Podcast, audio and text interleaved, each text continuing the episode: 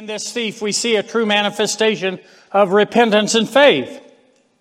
He said, We indeed justly.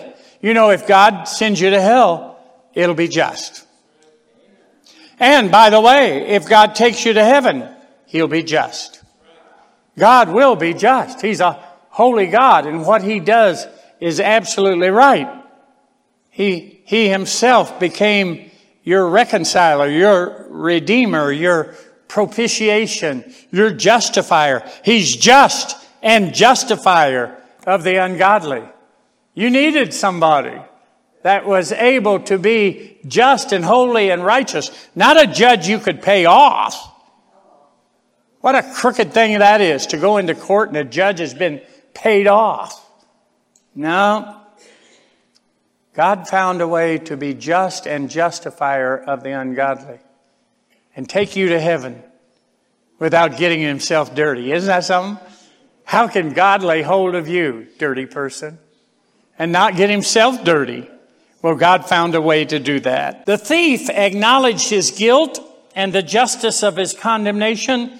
He owns his sinnership. His sins have found him out. He passed his sentence upon himself. Have you done that yet? Have you passed sentence upon yourself? Oh, it's, you know, there must be something wrong with the drops. You're not quite there yet. Lie like a rug. You know people lie like a rug? Somebody ought to say amen. I, ho- I hope you know that. I didn't do it. Really? Really? This repentance, when the sinner feels that punishment itself is sweet. I mean, when, when you feel I'm getting exactly what I deserve, it's only right because you are so deeply sensible to what sin deserves. Are you sensible to that?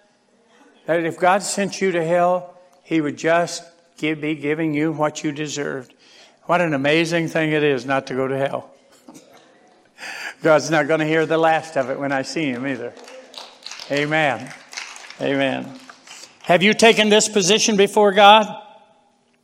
The thief's repentance towards God was accompanied with faith toward our Lord Jesus Christ. He trusted Christ. What an amazing thing this is. This thief believed in the free, unmerited grace of God that was found in Jesus Christ. He believes the truth about Christ and the truth of Christ. No doubt the thief saw the writing over the cross. This is Jesus, King of the Jews. Well, who's going to believe that? You're hanging here on Golgotha, the place of the skull, between two thieves, two crooks. Who's going to believe that you're king of the Jews? Nobody unless God does something.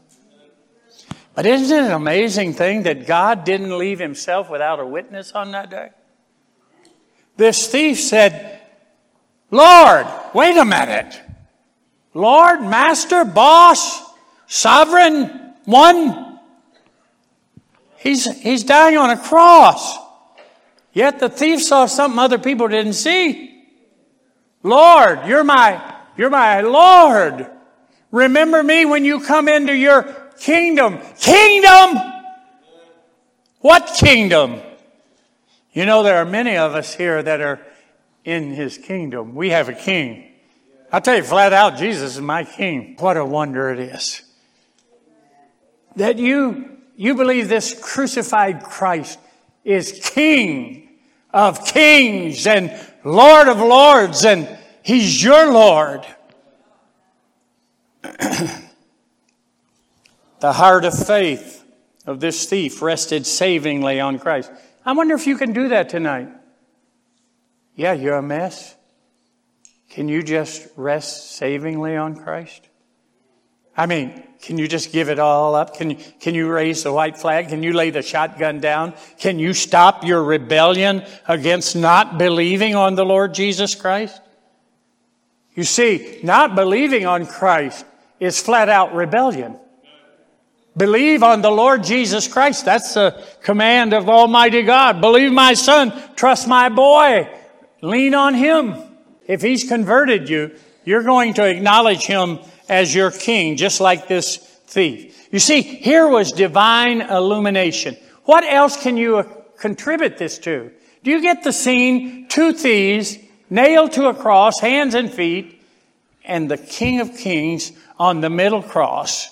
And this thief turns to him and says, Lord, remember me. Don't you think that's a miraculous thing? Isn't that an awesome thing? See, it wasn't reasonable that Christ should notice this thief. It doesn't make any sense. I mean, I try to figure it all out about why would God love me? I, I, really can't find a good answer to that outside of the message of grace. It has to be with me. This unmerited favor, this, this what we call Calvinism, this, this truth of the Bible that we are saved by grace alone is just not a creed and a doctrine to me. It's my life. It's my substance. It's the bread of heaven. It's my reason for living. And I'm about to get happy here by myself, mate.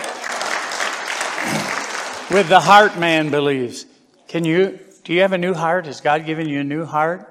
And a heart to believe on the Lord Jesus Christ?